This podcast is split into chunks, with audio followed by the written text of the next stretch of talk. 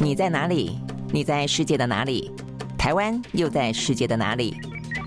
蓝轩看世界，带你掌握脉动，看清局势，找到相对位置，定位自己的坐标。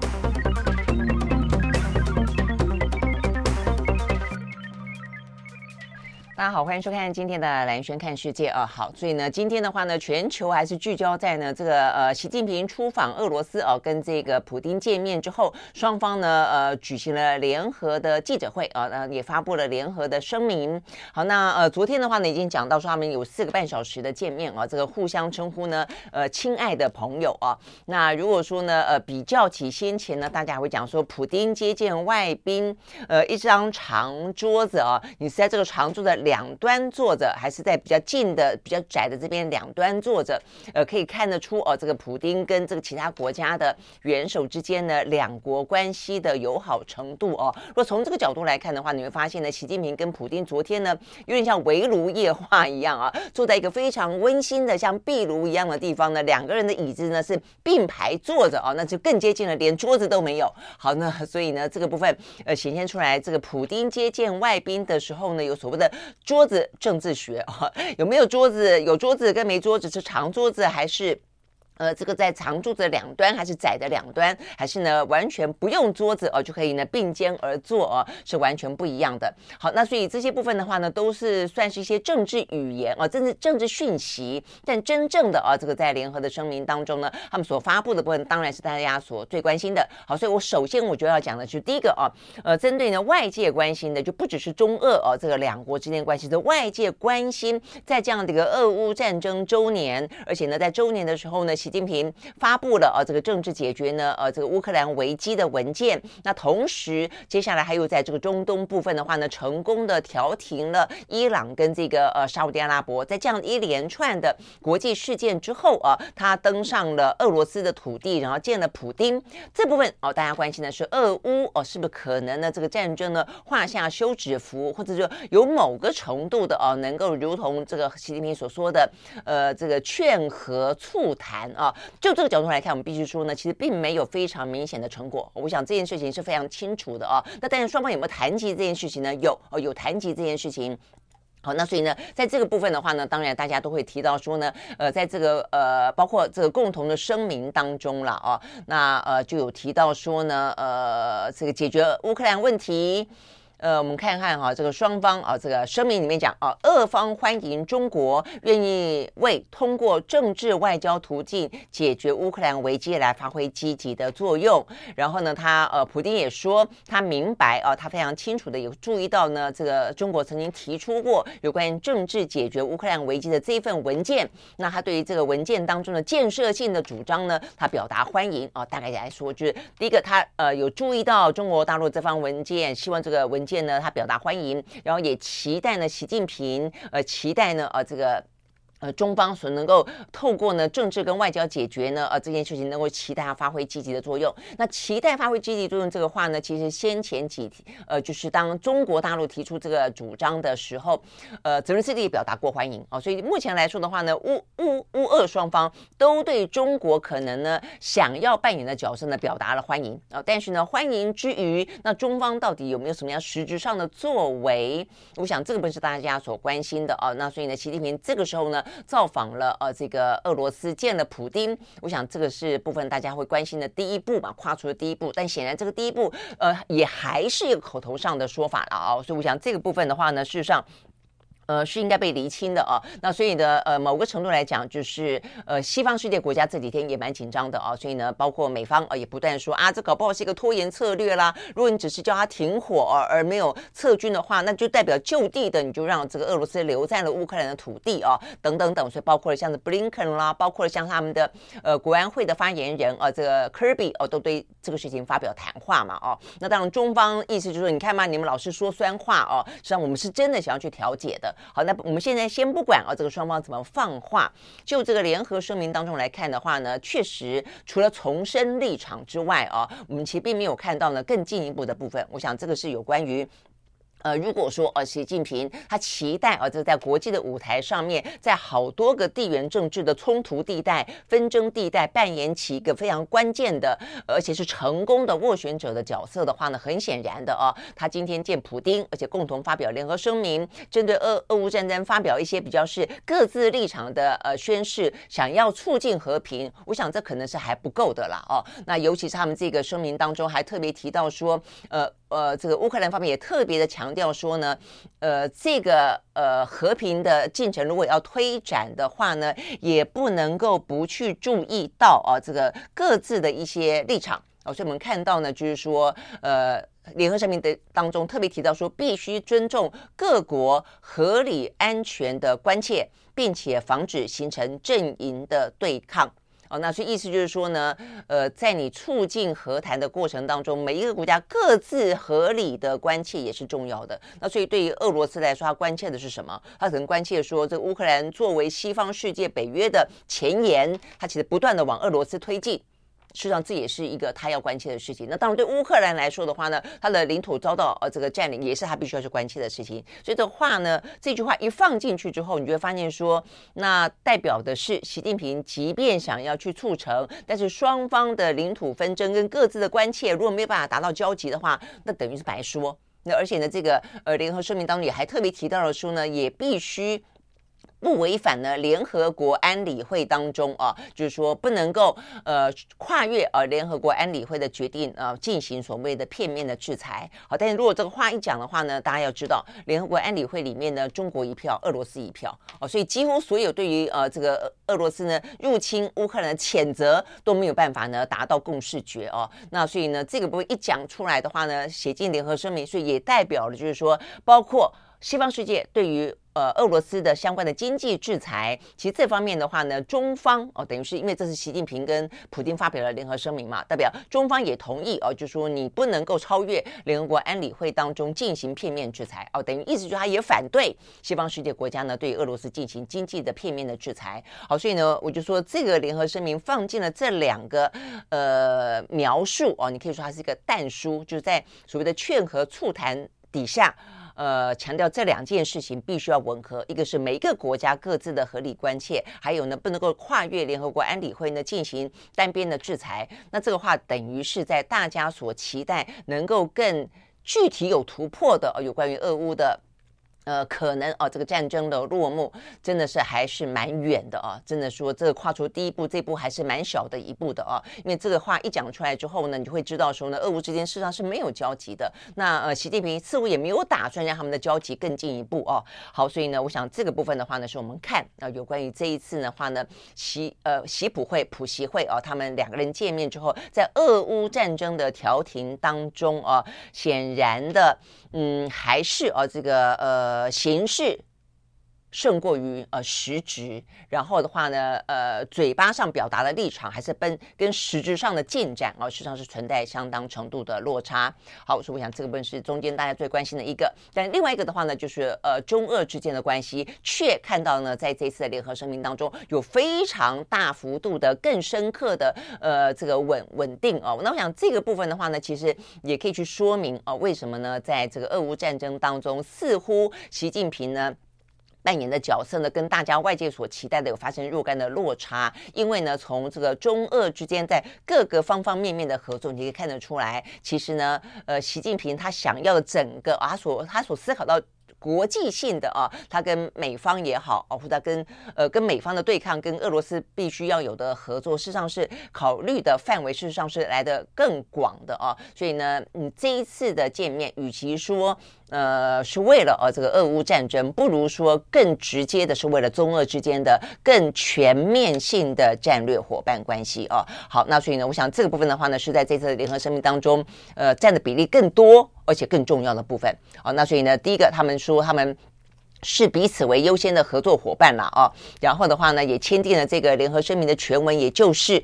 中俄嘛关于深化新时代全面战略协作伙伴关系的联合声明。那当中的话呢他们相关的这个签署的内容我们看到其实包括像是台湾也是这个中央社整理了这个普协会当中必须要注意到的这个5个重点。那事实上我们看到《纽约时报》也是整理出类似这样的一个相关的重点，都勾勒出来这个彼此之间的合作关系，事实上是这一次联合声明当中的重要的真正的重要的核心当中的话呢，第一个包括了像是展开这个中俄关系的新纪元，意思就是说呢，本来就已经很好了，现在更进到另外一个更好的新纪元了那这个部分的话呢，不管是就排场来看、仪式来看跟双方的谈合作的状况来看有这个无限的可能与前景。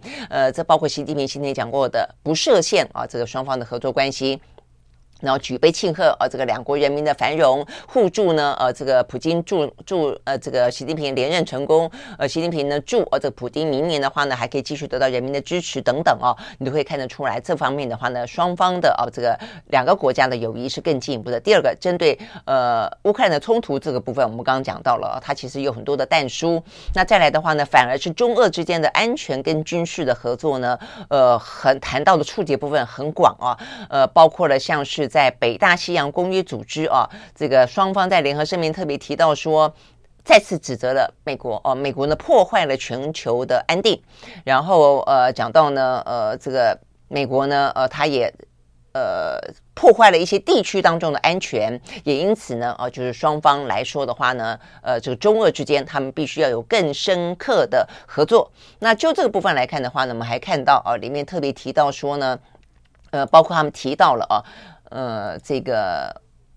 先前讲到，我看看我刚刚特别提到，就是他们在整个包括OCUS OCUS 的话呢是在2个礼拜前英国、美国、澳洲还共同的达成了一个协议，就是共同要去新建的核动力的这个潜舰。那这个部分的话呢，在中俄之间也特别关注到这件事情认为他们破坏了整个区域当中的一些稳定。看起来呢，美国他说是这个和平的缔造者，事实上呢，他在全球的安全当中，他破坏了一些相关的稳定等等所以你会发现呢，其实对于中俄来说的话呢，他们要共同组起的一个反美的那么一个你说是一个防御的阵线来说也好，还是更积极的一个呢这个合作关系也好，其实他们顾虑的这个范围是让来的更广的。我们刚刚讲包括北约包括印太甚至当然包括了台海等等。好，所以呢这个部分的话也是在这一次的普协会当中受到关注的。那再来一个的话呢，是能源的合作。我想这个部分的话呢，也是一个非常重要的，因为我们知道呢，在俄乌战争当中，为什么俄罗斯它可以继续挺到现在，因为它相当程度卖不出去的天然气，或者被呢西方世界所制裁的，被欧洲他们开始呢去分散这个天然气跟石油来源的部分，通通几乎都往这个中国跟往印度去送。那这个部分的话呢，在这次的联合声明当中，他们也达成了更多的一些合作的计划。这个部分的话呢，在计划当中还特别提到了一个西伯利亚力量2号所以呢，先前本来俄罗斯跟德国之间有所谓的北溪1号、北溪2号，那但是显然的，因为俄乌战争这件事情呢，已经这个打乱了整个的布局，所以呢，对于俄罗斯来说的话呢，另觅他途。那跟中方呢，也趁这个机会呢，中国也就是这个建立了更多的有关于这个接收天然气、得到更多能源的这些合作的关系了所以呢，这个普丁特别强调说，他跟中国说，这个俄罗斯绝对可以满足这个北京在所有能源经济资源上的需求，而且是日益增加的需求。意思说你要多少，我们给你多少那他说呢，目前针对西伯利亚力量2号，这个双方已经达成了协议，要通过蒙古跟这个中国输送更多的天然气。好，那所以呢，这个部分的话呢，针对我看到这个媒体也报道说呢，俄罗斯最大的一家能源公司叫做俄罗斯天然气的工业公司，他们呢在昨天这个最新的数据显示出来说呢，这个西伯利亚力量的管线对于中国输送的天然气已经创下了单日最高纪录了好，所以呢，这个能源的合作呢，也是双方当中讲到的一个非常重要的地方，在这个经济的合作啊，那因为呢，在这个俄乌战争当中，西方要钳制啊这个俄罗斯，用尽了方法啊，就是说在西方世界国家主动参战之外，他们能够做的就尽可能做了啊，提供弹药也好，提供经济制裁也好。那所以这个经济制裁的部分的话呢，其实针对个人的普丁的周边的寡头的这些金主啊，或者说一些呢政府的官员啦，包括了一些企业啦。等等军工企业啦，其实都有蛮多的制裁啊。那但是目前看起来的话呢，显然的也没有发挥太大的作用。原因之一也是呢，中国给了这个俄罗斯相当大的这个经济当中的后盾。那在这一次的这个联合声明当中，又有更进一步的经济合作哦。那所以呢，这个部分。普丁也特别强调，他说呢，扩大俄中之间的经济合作呢，是莫斯科当局的优先。药物哦，那所以双方目前看起来的话呢，在2030年以前，在关键的领域部分进行相关的经济合作，横跨了包括像是科技啦、农业啦、军事啦哦等等哦，包括我们刚刚讲到的能源，还包括人工智慧哦，还包括了一些资讯科技等等啊，都在这一次的联合声明双方要进行合作的范围之内。好，所以你会知道呢，这个部分的话呢，显然的啊，透过我们看到这个联合声明当中各个方面的一些合作，而这些合作跟我们刚刚一开始讲到的俄乌战争要让它落幕，都有。不能讲直，但都有直接间接的矛盾啊。就是说，如果你真的要俄乌战争的落幕的话，其实俄罗斯有恃无恐的，就是它有源源不绝的这些经济上的后盾跟。能源当中的另外一个这个提供一个转向的方向。那如果说呢，中国大陆方面呢，不断的提供这样的澳元，坦白说，对俄罗斯来说，他就毫无后顾之忧了哦。真的要他停战，除非哦他达到他原始的目标，就是占领土地哦。那否则的话呢，或者说要这个西方世界国家哦有所妥协，否则的话他不太可能因为打不下去。哦，而停战哦，所以这个部分我们就说，在这一次大家看待这个习近平跟普丁见面的时候，因为先前连串的铺陈，以及他这个政治解决乌克兰危机的文件里面，给了一些大家的期待跟想象。那所以呢，对这一次这个普丁踏上俄罗斯的土地的时候，针对俄乌战争可能的这个和平路径，有比较大的关注哦，那甚至有些期待。但目前看起来的话呢，如果依照这个中俄之间在联合声明当中这么盘根错节、这么绵密的、这么深入的合作的话，其实到底这个俄乌战争可不可能这个那么快的就可以劝和促谈？习近平还有哪些这个筹码是没拿出来吗？还是在未来可见的时间之内他会有更进一步的具体动作呢？还是如同美方所说的，它就是一个拖延的策略呢？我觉得这部分事实上是蛮有待观察的。那对于习近平想要塑造出来的一个大国这样的一个斡旋者的角色的话，如果他真的想要达到这样的一个成功的塑形，他得要更要有一些具体的动作才可以啦哦。OK， 好，所以这个部分呢，就我们今天看得到的跟有关于呢这个习普会当中呢，大家所关注到的重点。好，那所以呢其实俄乌战中俄这个之间的关系呢，在今天看起来这个联合声明当中才是真正的重点。那习近平也邀请了普丁就是你今天邀请我去，我现在也邀请你回访。那所以呢，这个回访的部分的话呢，也是有一些讯息蛮值得注意的那习近平说，他邀请普丁在今年方便的时候能够访问中国大陆。那重点在于说，他希望他出席一带一路的高峰论坛。好，所以这个部分的话呢，也显示出来习近平他在第三任期当中，他对于呢中国在国际之间扮演的角色，坦白说他有非常多重的、非常绵密的布局啊。你说呢？不管在外交上的、军事上的，像是一带一路呢，很明显是以经济上的啊。那这个一带一路的话呢，在过去这些年，尤其疫情期间，还有疫情前一段时间，因为所谓的债务陷阱的关系，它让一些国家因为一带一路的关系贷款过多，因此深陷破产危机，因此呢蒙上了一层阴影但很显然的在2019年是第二届的这个一带一路峰会在今年这个习近平打算要办第三届的这个一带一路峰会所以等于是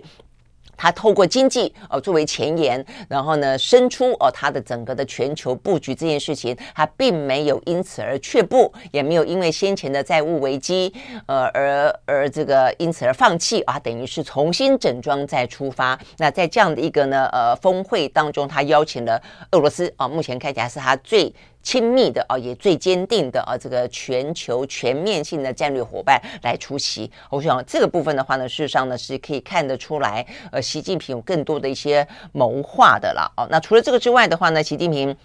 在昨天抵达俄罗斯的时候这个俄罗斯的总理米舒斯金他也呢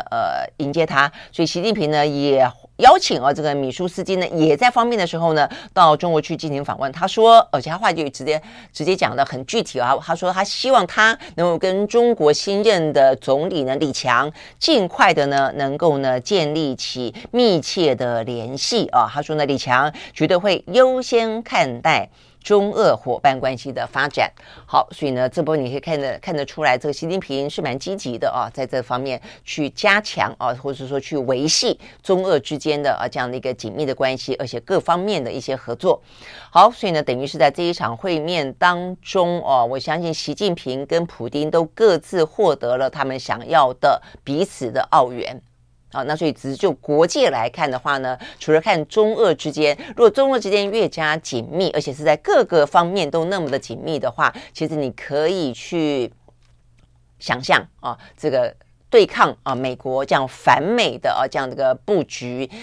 也越加的这看起来事实上是深思熟虑的。那反过来说进一步说这个也因此俄乌战争要能够落幕，其实它不是一个烟雾弹就所谓的劝和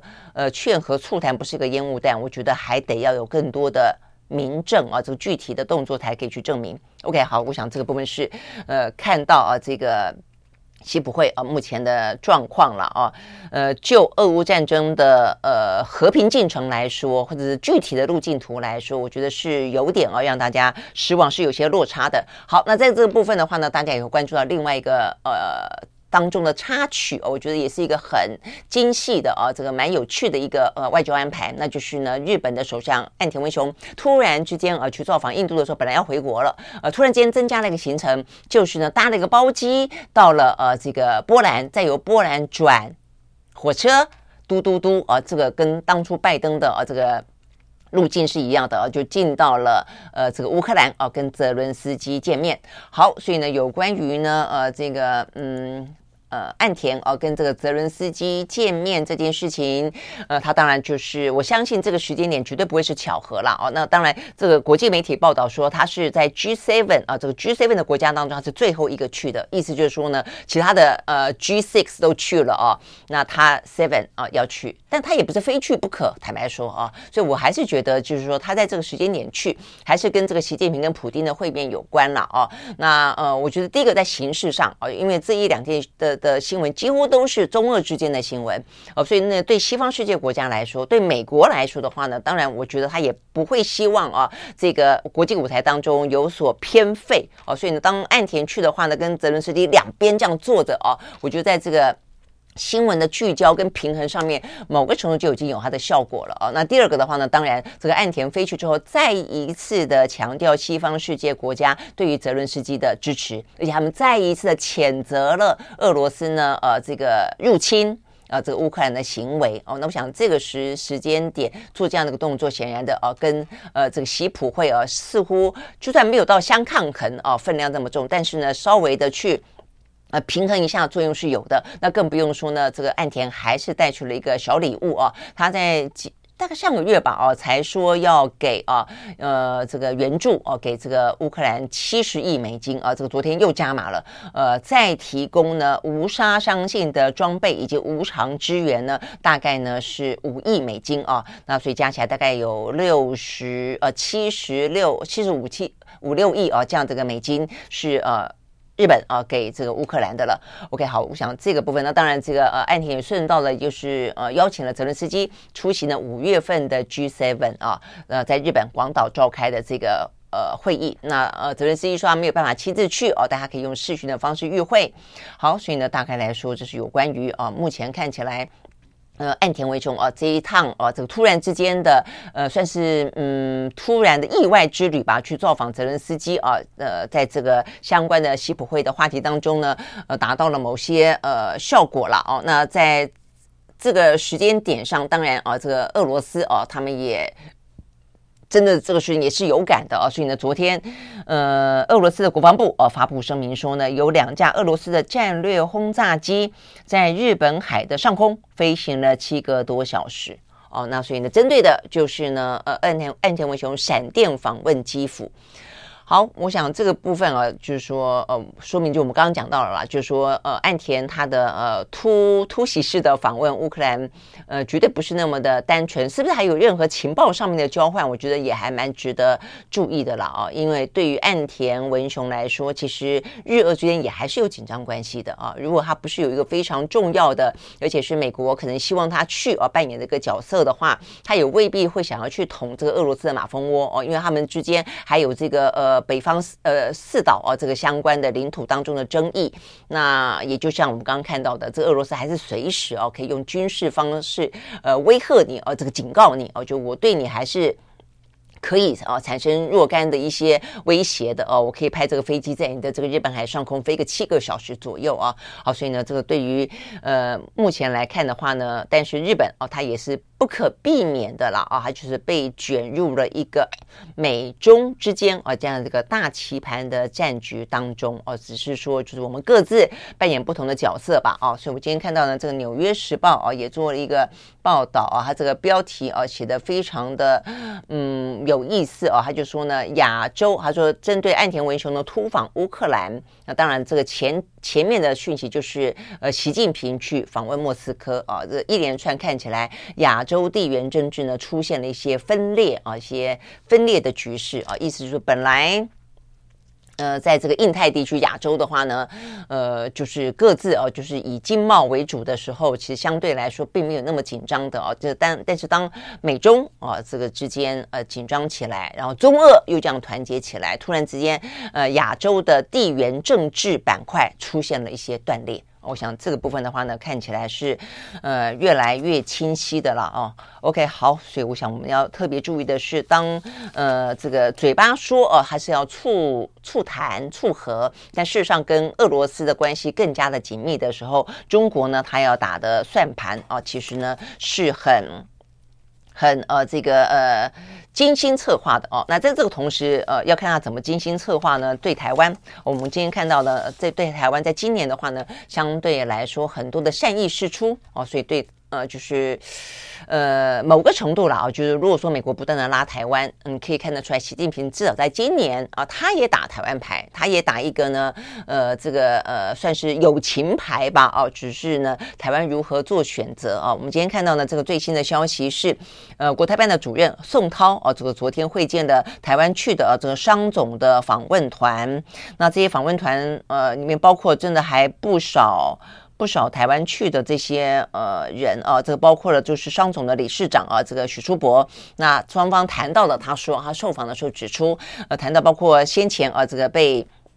禁的，或者说呢被查出来有一些问题的等等不管是政治因素还是实质上的一些呢检验上的问题。总而言之台湾的食品、农产品等等的一些贸易会尽可能的来恢复。那再来的话呢，许书博也提出来希望放宽台湾金融业在大陆的布局。那目前看起来的话呢，宋涛方面这个就是这位新任的这个国台办的主任一连串在今年春天以来都释放出蛮多很友好的举动跟说法啦那但是呢，这方面是不是统战，我觉得当然也是那至于我们怎么样因应，他可以对我们有软有硬，我们是不是也可以对他们有软有硬我觉得这也是重点。那今天的话呢，看到也就是陆委会他要在立法院里面呢提出一个专案报告。这个专案报告里面呢这个报告的主题就是呢近期印太地区的情势对台湾的影响的剖析跟这个因应要进行备询那目前看起来陆委会呢特别有点出来说中共持续操作呢和战两手策略，就是和平跟战争两手策略啦说呢他最近呢频繁的邀请了台湾的政党人士、地方首长、企业跟农渔业、基层跟宗教人士等等来赴大陆。好，那确实是啊，我想这个部分的话呢，其实它也没有什么秘防不秘防，都是摆在台面上的啊。包括像是佛光山啊，这个先前星云大师原籍，我想他们这方面积极的要来，那台湾不给来啊，那后来他们还在大陆啊办了一场悼念啊，这个星云啊等等，你会看得出来，他们真要做的时候啊，这个非常的积极，非常的绵密哦。那只是对台湾来说。是要铁板一块，就视他为统战啊，觉得非常的害怕哦，还是说呢，本来就是这个样子，我们对美对中本来就该要有的就是都有哦，软硬都要有够灵活的策略，都要有某个程度的建立信任的基础，但是又有某些基于我们自己利益的怀疑，我觉得这么市场应该都是要这个样子的哦，所以我觉得陆委会呢。去报告这方面的话，我觉得倒也不必说只是一个综合整理而已啊，而是因应这样的我们看得出来，其实也不用陆委会告诉我们，大家都看得出来啊，它本来就是两手策略。那所以台湾要怎么样？我觉得这个可能是更重要，大家更期待看到这个民进党政府啊，可以给大家了解到的啊，政府的一些作为了啊。OK， 好，所以我们可以看得到。这个不管讲美中哦，不管讲这个中俄啊，不管讲这个俄乌等等啊，这个事情目前呢就是这样的一个局面。那事实上呢，中美之间的话呢，也还在呢这个很积极的在继续的啊，这个经济层面也还是在继续进行它的两手策略，有战有和哦。有战的部分的话，我今天看到呢一个最新的消息，那就是呢包括这个台积电跟包括呢南韩的三星都要特别注意了哦。那就是呢，美国的商务部在昨天呢，针对520亿美金的晶片法案，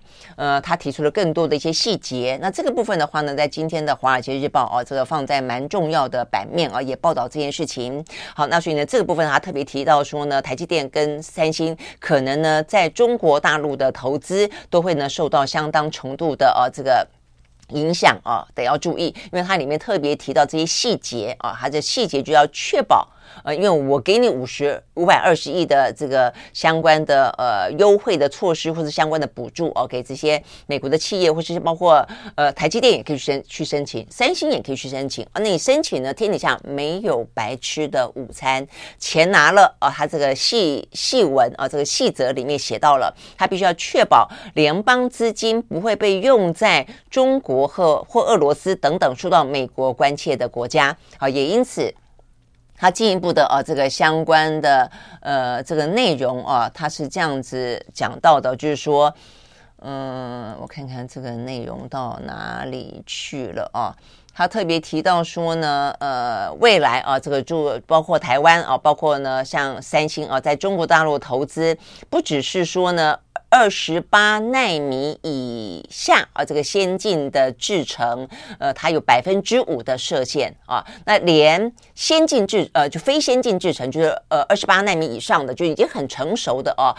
也只能够有10%的设限，就你的投资也只能够到达10%。我想这个部分的话呢，事实上对于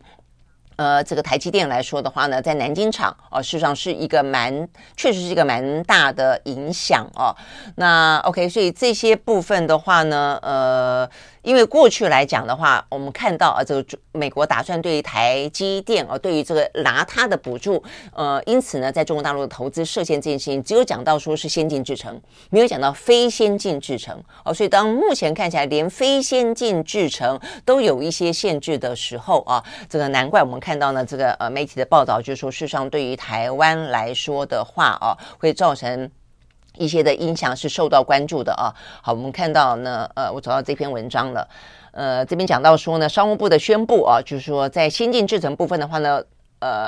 就是有拿它的补助的这些企业啊，扩产规模不得超过5%。那非先进制程部分扩产规模不得超过10%。那如果要投资呢，比28奈米更先进的晶片产能的话，它还会设定资本支出的上限等等的措施。OK， 好，那所以这个部分因为消息出来之后啊，这边就直接说，包括像台积电、三星、Intel 等等的话呢。预估哦，都会呢受到一些相关的影响。好，所以呢这个部分的话，大家在今天的股市当中哦，也已经看得出来，有一些这个对台积电啊、有一些股价来说就有一些冲击了。好，所以呢这方面要该怎么样因应啊？那因为它这样的一个公布。接下来还有更进一步的举动这个美国的商务部有一个晶片计划办公室，这个主任呢，他也在昨天宣布，他们将派资深的官员呢来印太地区进行访问，访问的国家包括了台湾、南韩跟日本。好，所以这是他这个办公室成立以来的首次出访。重点是这个希望强化合作跟全球的供应链啊。但是一方面当然就是说他的说法，对美国的说法当然是要强化合作，但对台湾来说的话呢，他们应该会要提醒台湾啊，有些部分必须要尽可能的去避免这个对于中国的围堵还是必须要去贯彻。那所以呢，这部分对于台积电的影响来看的话呢，事实上是会看看台积电怎么样因应了啊。那基于这样的一个动作，你看到今天这个大陆同样，我觉得这个事情也就是他们应该也都是有备而来了啊。这个经济日报的头版头条，大陆方面的话呢，也正这个要因应美方不断的围堵他们，所以他们要扶植大陆的相关的这个晶片的半导体的这个企业，补助无上限。啊，所以这边讲到说呢，对像中兴啦、华虹、华为等等的中资的半导体厂啊，大陆的话呢要请官方之力来进行扶植，能够达到这个强化就是成熟制程。所以我们刚刚有讲到，就是说。其实这段时间我们也都这样的分析了就是说在先进制程部分的话呢，台积电其实呢领先真的很多所以呢你说这个部分就算美国要让台积电去美国设厂，不至于到掏空我们的先进的能力。但是我们是一个产业链，我们事实上呢，除了先进的如台积电，可能还顶得住这个美国的这方面这个去围堵中国大陆，因此要我们配合所做的牺牲。但是这些低阶的，就所谓的成熟制程的晶片产业，它可以被挡得住因为呢，这个东西就是你一来我一往，有攻防嘛。当美国这样进攻之后呢，中国总是要防，它防的方式就是去加强它的成熟制程，它可能先。制程一时片刻呢没有办法呢赶上你超越你，但我成熟制程总可以吧因为现在很多的一些相关的产业，它要用到的这个 AI 晶片未必需要那么先进包括比方说这个电动车，其实它并没有要很先进所以它如果可以在成熟制程这部分的话呢，很快的架构起它的产业链某个程度来说呢，也不至于让这个美国如愿的摧毁或者说呢让这个中国的半导体呢会到那种完全无法招架的局面。所以它这部分也当然要快当然很快的去架构起，请官方之力呢去架构起这个成熟制程的时候，那台湾相关的低阶晶片相关的成熟制程的产业就会受到影响所以我想这个部分的话呢是摆明了这个很清楚的是这样的一个局面所以对台湾来说，有些呢我觉得就是口舌之战就大家说啊，有没有去台化，有没有掏空台湾。如果你要拿台积电来说啊，那你看台积电还好好的，没有。但我们要问的是，除了台积电呢，除了台积电之外，台湾的资通讯产业有遭到多大的影响跟挑战？那这方面政府拿出什么样的一个因应的策略呢？我想这个部分事实上是重要的那所以呢，对他们来说很明显的这个大陆的因应措施是非常积极的所以他们说他们要复制当年呢这个面板啊 LED 啦、太阳能等等产业面临到市场这个杀价强势的阶段的时候他们是如何的以政府的力量来帮助这个中国大陆的企业因应这些局面所以呢，显然的，目前看起来大陆要扶植这个半导体的成熟制程的晶片目前已经采取了非常多的一些具体的措施了。好，所以呢，这些呢是我们看得到的就不只是在地缘政治上的等等的外交上面的这些拉帮结派彼此之间出招，在这个半导体的这个晶片战当中还是一样这个继续的你来我往。好，那在军事上呢，在军事上今天有一个新闻是如果这个台海之间如果真的发生战争的话呢，到底美军会不会驰援，美军会怎么样因应那今天看到的这个报道是美国的海军太平洋舰队的司令叫做帕帕罗，他是在2月份的时候这个接受哥伦比亚广播公司的专访他们是在关岛附近登上的尼米兹号呢，访问了这位的帕帕罗上将。那昨天才播出。那这个部分他被问到说，就是美国也真的关心就如果真的台海发生战事的时候，到底呢就太平洋舰队来说会怎么样的因应，有没有能力打赢这场这个海战，那状况怎么样？那这个帕帕罗的回答我觉得他也蛮老实的，他就说是不是会因应中国武力犯台，他会出兵来协防台湾。他说呢，这完全要由美国总统跟国会来决定就是这是他们的抉择，我们只是负责做好准备所以他这个话讲得很白。那至于准备的话呢，好，那如果真来的话啦，如果真来有这个命令到的话，美国海军呢会快速的部署到西太平洋驰援台湾。那至于呢是不是已经准备好了，帕帕罗说呢没有所谓准备好了的这一天，他们有准备。那至于是不是准备好了，他说我们不会这样说，永远都可以更好了意思就是这个样子。那他说但他也进一步说，他说美国的航空母舰是最具有威力的震慑利器那所以每天呢最佳的状况可以进行150次的对地对海的打击或者空中攻击的任务，这样的频率的话呢，一天可以投送900枚的精准导弹，900枚一天，哇，这个也还算是蛮厉害的啦这一天能够进行150次平均如果是24小时都可以这样的升降进行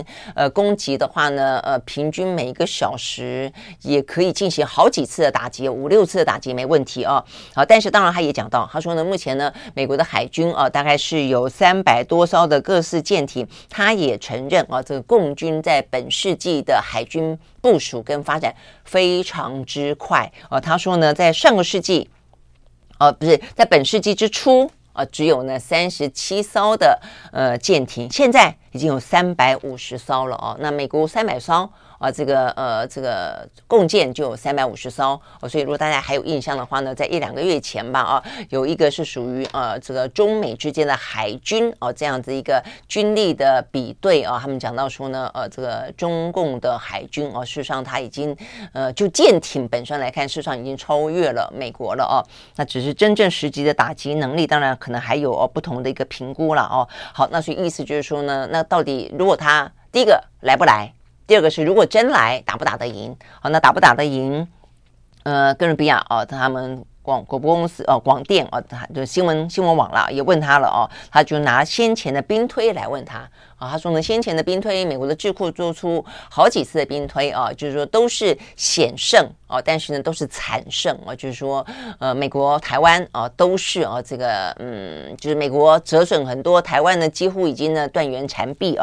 那这个部分的话呢，帕帕罗回答说就兵推的结果来看的话呢看似很合理啦他说呢更糟的或者更乐观的结果，他说我都可以想象只是重点在于说我们是不是有体认到我们要付出这些代价。好，所以呢就是有关于这个美国的海军等于是太平洋舰队司令他所说的话，确实你要看看美国愿不愿意付出这个代价那他有他的评估，那我们也必须要去思考我们要不要付出这个代价。美国再怎么样付出代价呢他至少他的国家不会是战场他顶多国力军力这个倒退那但是对台湾来说的话呢，就是我们本身会是一个战场，就像乌克兰一样。OK， 好，所以呢，在这样的一个状况底下呢，在今天还有这个相关的围绕的新闻就是。马英九要去中国大陆进行祭祖之旅这个同时我最近就说这个蔡英文应该公布一下他的行程了话才说完，蔡英文总统府就公布了他的行程了他们的行程的话呢这个确定出访这个就是纽约跟洛杉矶各自呢住2夜。那 OK 总共呢是10天9夜那过去比较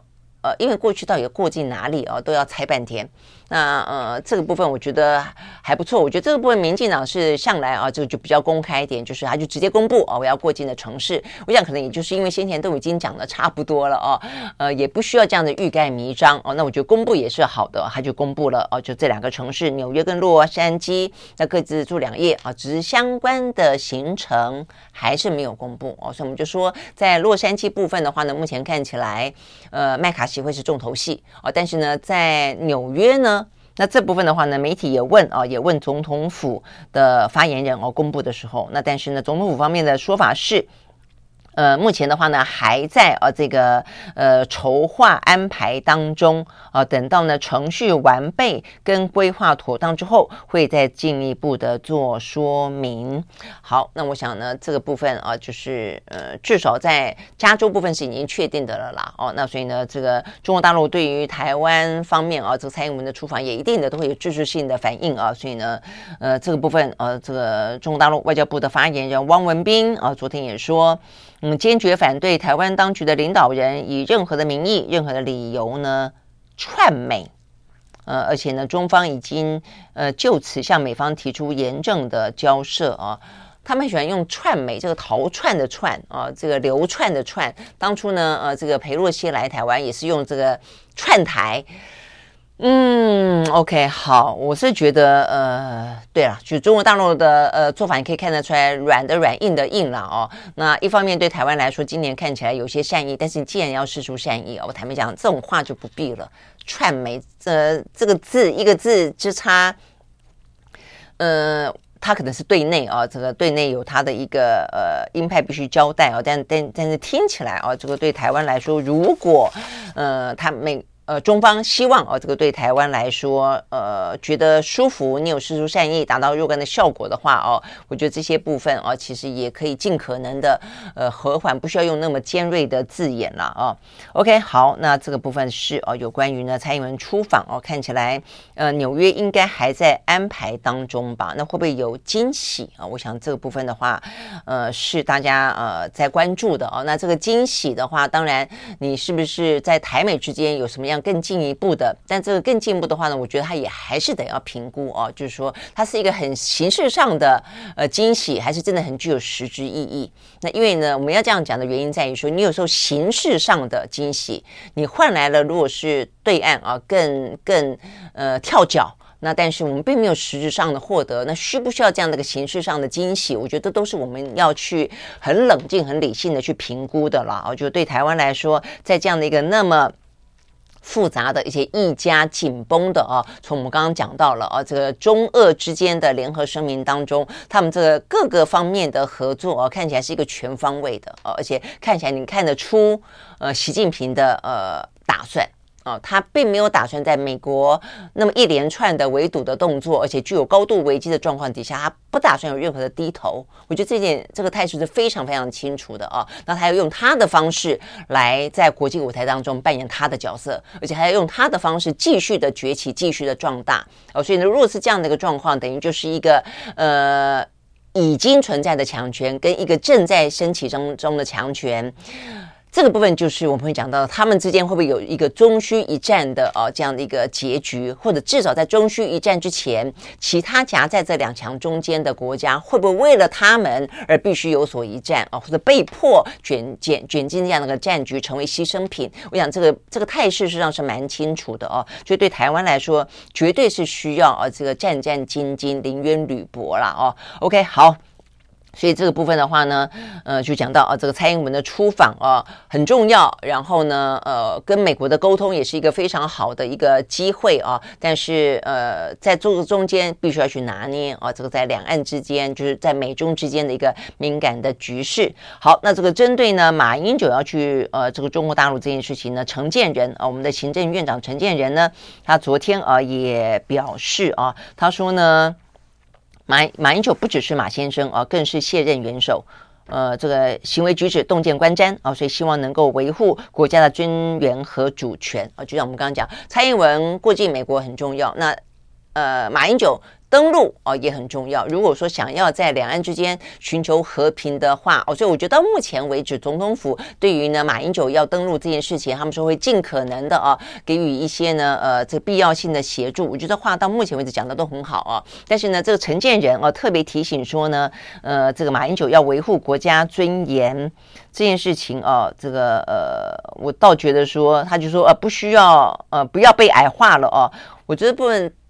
倒不用这个民进党去特别说嘴了我觉得这个话隐然就觉得说，好像马英九去的话呢，就会矮化这个中华民国。我觉得也不要忘记这个至少2015年马英九跟习近平见面的时候。他的国际记者会上面桌上摆的一个名牌，上面是有中华民国国旗的，也写了一个“总统”2个字的就是说，能够做到的，基本上我们相信这个我们的政党或者我们的国家领导人都应该要会做到那卸任元首是这个样子，现任元首也应该是这个样子那 OK， 所以就不需要去吃豆腐啦。我觉得就是说。政党竞争一定会有但是呢，如果你退一步去看看待这个政党竞争，就都是为中华民国好的话，怎么样的巧妙的希望呢？这个蓝绿的政治领袖各自可以安排一些，如果可以的话，就我们内部如果够团结的话。你也可以有2手策略你透过不同的政党，它不同的属性跟不同的一些立场主张，刚好有些可以扮演比较软的角色，有些可以扮演比较硬的角色，或者说它可以中间灵活的运用，基本上都为中华民国好的话，不是很好吗？那这个怕就怕在彼此之间猜忌，那相互的呢这个扯后腿，然后事实上到最后呢，终究是中华民国我们的国家利益付出代价，怕就怕这个，那反而就没有，反而就是政治人物在那边斗，那事实上呢，我们国家我们的人民并没有得利，我觉得怕是怕这个样子所以这个部分是这个样子。OK， 好，那最后呢，还有的一个就是法国法国目前看起来的话呢，马克宏呢事实上有点头扛莫雷西尔就是我们昨天讲到他这个最新的进展，就是他的不信任案没有过关，差9票但是我们也讲到了这个差9票比先前的预估其实呢来得更糟糕，就他本来以为他可以得到更多的票，然后去压制这个不信任票的，但没想到只差9票所以马克宏的话呢决定今天的时间他要上电视。来面对老百姓去谈他的年改政策那虽然他在昨天已经这个接受媒体的访问的时候他等于是就是特别已经讲到了一些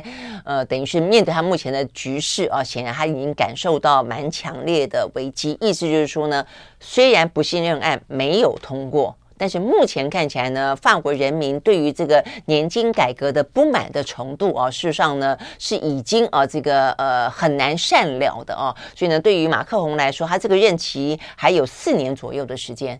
所以呢，他这个4年任期，他如果还想好好的做事情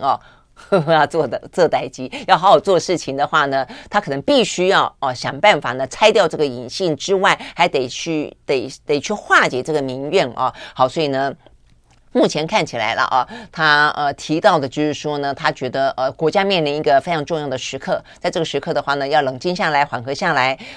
他愿意去聆听人民的怨言他只是强调说呢，因为现在目前这个虽然不信任案在国会当中呢被压下来了，但是在街头上目前看起来呢这个巴黎街头还有很多大城市这个抗议的人民其实还是没有完全退去，甚至在巴黎你很难想象这个就是看起来整个堆很多的路障啦，拿垃圾啦，一个堆然后烧垃圾啦，搞得整个的这个巴黎呢臭气熏天然后到处都在着火的样子，有点像这个场景，如果你真要比拟的话，真的有点像是。几年前这个香港反送中那个时候这个看起来有点整个城市这个进入到有一点这个末日景象的感觉，无政府状态的感觉所以呢，目前看起来其实巴黎目前情形是有点这样子一时之间难以收拾的那所以还有数千名的群众还是聚集在巴黎的市中心，还有其他的一些城市所以呢，马克宏呢，他昨天这个谈话就已经说了，他聚众闹事这个战胜不了人民的声音所以他话听的还是蛮硬的他的意思就是说，我这个改革是有人民的支持的即便说我们刚刚讲说他只差9票就可以不信任案通过，但反过来说他也是比半数多一些嘛，啊，那所以呢他显然的这个改革是要继续的推进啊，所以呢但是他也知道啊，这个目前看起来民怨很深了啊，所以今天他会有一个更正式的啊，这个更正式的年金改革的说明方案。那现在的话呢，巴黎警方啊已经开始对这个抗议者啊，这个在发射催泪弹了，催泪瓦斯，而且已经陆陆续续的逮捕了。昨天看啊还说是100多人，今天已经最新消息已经逮捕了200多个人了啊，那还说呢继续要扩大呢来逮捕这些抗议的人士啊，认为呢他等于是扰乱了整个的这个城市的秩序了啊。那所以呢这是目前啊马克宏要采取的因应的一个做法啊，等于是今天会有更进一步的说明。但是反对党呢，反对党也不是就此啊说这个不信任案没通过也就算了啊，目前看起来有个最新的举动啊，目前看起来呢由雷鹏所率领的极右派国民联盟似乎呢还有打算啊要去打一个宪法官司啊，就是说他们认为即便这个立法他们的国会里面没有通过啊，但是呢他们认为这个法案本身具有相当的争议性啊，甚至呢有违宪之余，所以呢要送到宪法法院去进行裁决。好，所以这是另外一个还可以去另辟蹊径的路了哦，那就看看他们会继续的打下去。好，那我想这个目前看起来对马克宏来说确实面临一个相当大的一个内政上的危机啊，那这个危机我觉得看起来对台湾来说也还是有可参照，就是必须要警醒的部分啊，就是说我们昨天有讲到啊，有关于这个退休年龄的事情啊，这个退休给付的事情啊等等啊，这个就是它可能会对于整个财务造成负担，它也对这个高龄化的社会也是一个必须待解的难题。但是我看到啊，这个有关于他们特别提到说这一次啊，巴黎街头上的抗议的民众很多很多年轻人。啊，所以他们特别讲到说呢，法国他们的这些专家啦，一些媒体分析也对这个事情感到担忧哦，也在于这里哦，就是为什么你说这些是高龄社会，然后呢会受到影响的，事实上是一些中高龄哦，你可能本来62岁可以退休的，你64岁才能退休了，所以你说抗议的人很多可能是这些即将要退休的人，或者就是濒临这个时间的人，哎，但是不是。年轻人也出来抗议，那你会说，哎，奇怪，如果说呢，把这个退休年龄延长，某个程度来说，除了财务的问题之外，就是要去增加国家的生产力的问题嘛，啊，所以其实对于年轻人来说，应该也有它的帮助才对啊。那为什么年轻人会这么的反弹？啊，但你看他们进一步的诉求，你就会知道，这是个世代的沟通，如果没有沟通好的话啊，它会真的会引爆起整个的社会的动荡啊。他们的年轻人觉得什么呢？第一个，他们觉得说，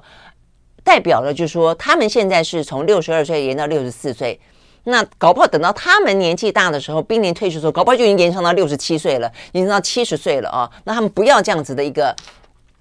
工作占据了他们的生命啊，这样子的一个由政府去强制主导的那么一个法案，他们不要这样的一个日子，他们不要过这样的日子了啊。所以呢，这是第一个，就是他们反对啊这样的一个延长的时间，他们认为呢生命啊。还有很多啊，这个值得去付诸啊，就是把时间花在更多更值得的事情身上，而不是呢只有在工作上。这是第一个，他们担心自己未来也有这样的命运。第二个。当把这个中高龄的退休年龄延长之后，一方面对国家整体来看的话呢，是维持某个程度的生产力，但是对很多年轻人来说，你这些人该退不退哦，你来抢我的工作饭碗哦，所以有些年轻人是认为他们的现在的工作就已经很难找了哦，那如果说这些该退休不退休，那是不是他们的工作会越来越难找？他们就业呢会受到一些相对的更多的剥夺，更多的一些。争抢哦，所以对他们来说，他们也是反对的原因。所以我就说这些事情，事实上真的是需要好好的沟通哦，就是说怎么样子可以让彼此之间理解哦，就是当这中高龄的人他愿意啊二次就业或者他们的职务再设计，那事实上呢，对于年轻人来说，它并不是一个呢竞争的一个态势，而是一个各安其位、彼此之间相互协力辅佐的概念，就像是。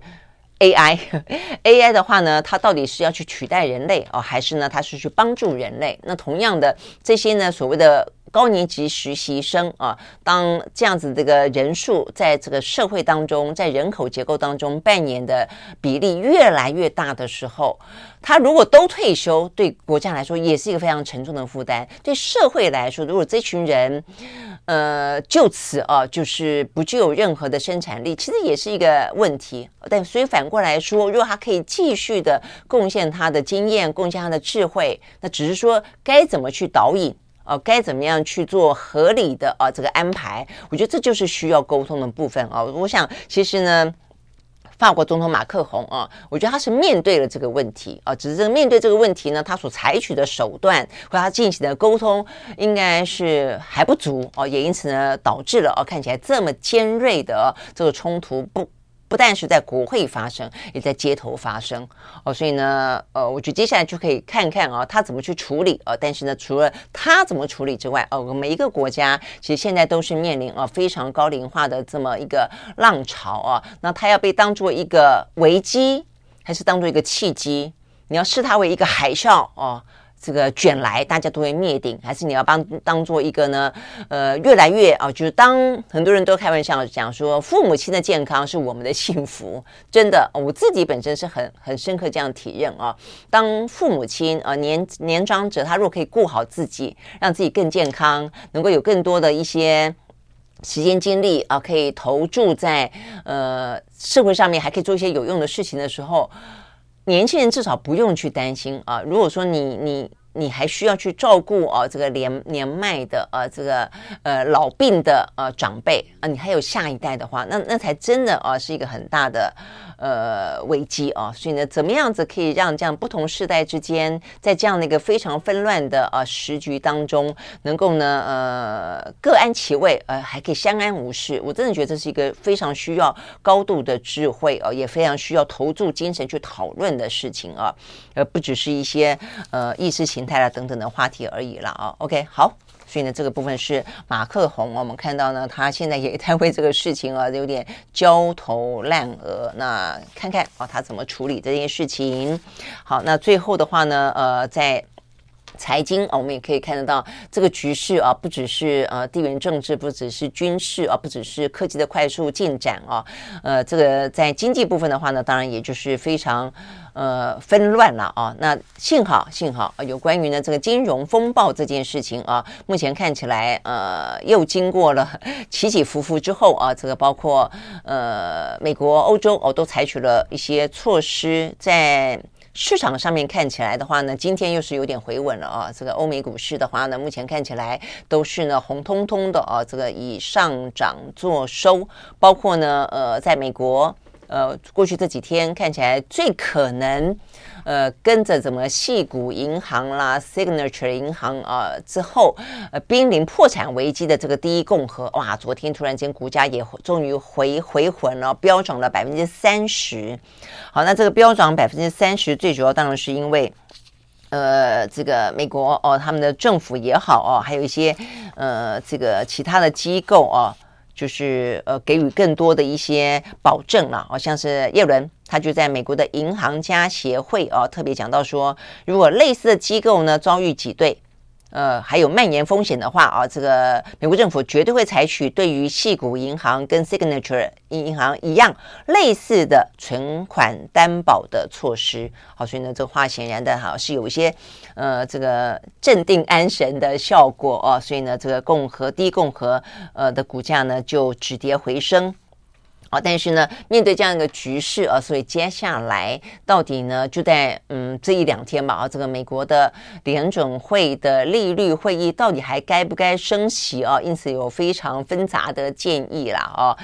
有人说你是不是可以暂停升息让大家喘一口气。但是先前我就说在市场当中，不管是这个 Fed Watch 看起来是70%几80%左右，大概升息一码而且你去依照过去的一些经验判断，我觉得比较合理的也是升息一码啦但是最夸张的一个建议是来自于特斯拉的马斯克啦，马斯克向来都是那种语不惊人死不休的他呼吁美国的联准会呢降息2码，就是希望这次的利率会议这个不升反降。我看几率不高了哦，但是也是替他拼得哦这个一点呢这个话语权的空间。好，那这个部分的话呢，看起来啊，这个金融风暴的危机，目前大家正在慢慢的啊，这个冷静当中。然后呢，不管是美国，不管是欧洲啊，都采取了若干的策略啊，所以看起来这个策略应该让市场当中啊，稍稍的情绪啊，可以得到安抚啊。所以包括股价也好，油价啊，这个在昨天也上扬，在德州西德州原油部分涨了 2.7%， 伦敦布兰特原油上涨 2.1%啊，所以这个部分的话呢。都是，那包括呢，第一共和银行自己也采取一些自救的措施，他们也打算说，如果呢，增资继续失败的话呢，就考虑要缩小自己的规模，要出售呢若干的业务啊，来筹措呢现金，削减成本啊。那这个摩根大通也在为他们提供呢这个相关的咨询。好，所以呢，这个部分的话呢，是最近有关于呢这个金融这方面的最新的状况。那我想这个部分事实上稳定是还蛮重要的啦，因为现在的整个市场看起来啊，我觉得就是各自不同领域啊都是两样情的啊。你说像科技业啊，到目前为止还没有脱离啊这个裁员的危机啊。先前不是讲到那个 Meta 又在今年裁员1万嘛啊，那这个 Amazon 在昨天不是又说他们要裁员吗？哦，所以呢这个部分其实都还是有很大的一些这个不稳定性存在所以呢等于是现在这样的一个时局，在过了疫情之后大家想要恢复正常，但是所谓的恢复正常已经回不到从前的正常了，这个正常有新的一个定义了比方说现在我觉得很明显的看出来，你缺工跟裁员是并存的你会一开始觉得不是就对不上，你知道吗？事求人，人求事怎么会一部分缺工，一方面多到要裁员呢？它事实上就是这个样子不同的产业有完全不同的一些景况它不是可以拿来做同样的比拟的所以呢，变成说每一个政策就是说或者每一个企业，就变成你要因应的状况，都是非常的有自己的独特性跟各自的一些专业性存在的所以对政府来说也是更加的挑战所以对于现在大家面临这个局面也真的就是很乱了所以我觉得要这个去加强自己的实力是最重要的。所以最近的这个 Chat GPT 这个相关话题非常非常的热，所以我今天看到呢这个 Google Google 的话呢，昨天股价涨的原因呢，就是因为 Alphabet 他们呢最新的有关于呢这个智慧聊天机器人，他们的叫做 Bard 巴德他的测试工作让这个员工有8万名员工呢来参与这个最新的这个相关测试，好像这个做的还不错觉得很快的应该呢就可以让外部人士也来参与了我觉得他们可能应该也得到了一些教训了，因为先前太快的想要跟上这个风潮，让大家知道说他们也很厉害，所以呢很快的让外部的人来参与之后，哇，这个被整得很惨意思是说破绽百出所以呢看起来犯错不断。OK， 所以呢现在等于是宁愿自己内部这个测试完备一点再对外宣布吧其实不只是 Google 这个百度的文心一言也是这个前几天也是很快的就对外公布，结果也是被批评的体无完肤。OK， 好，那现在目前看起来Alphabet 放慢了自己的脚步，更加谨慎了，但是呢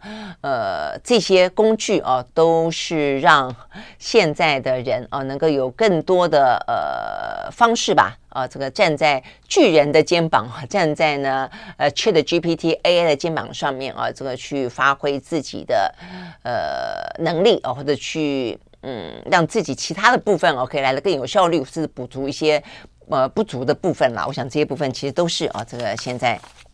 持续在发展中的。好，也是我们的节目呢会继续为大家来关心的。好，所以呢今天的内容就到这边告一段落，我们同一时间再会，拜拜。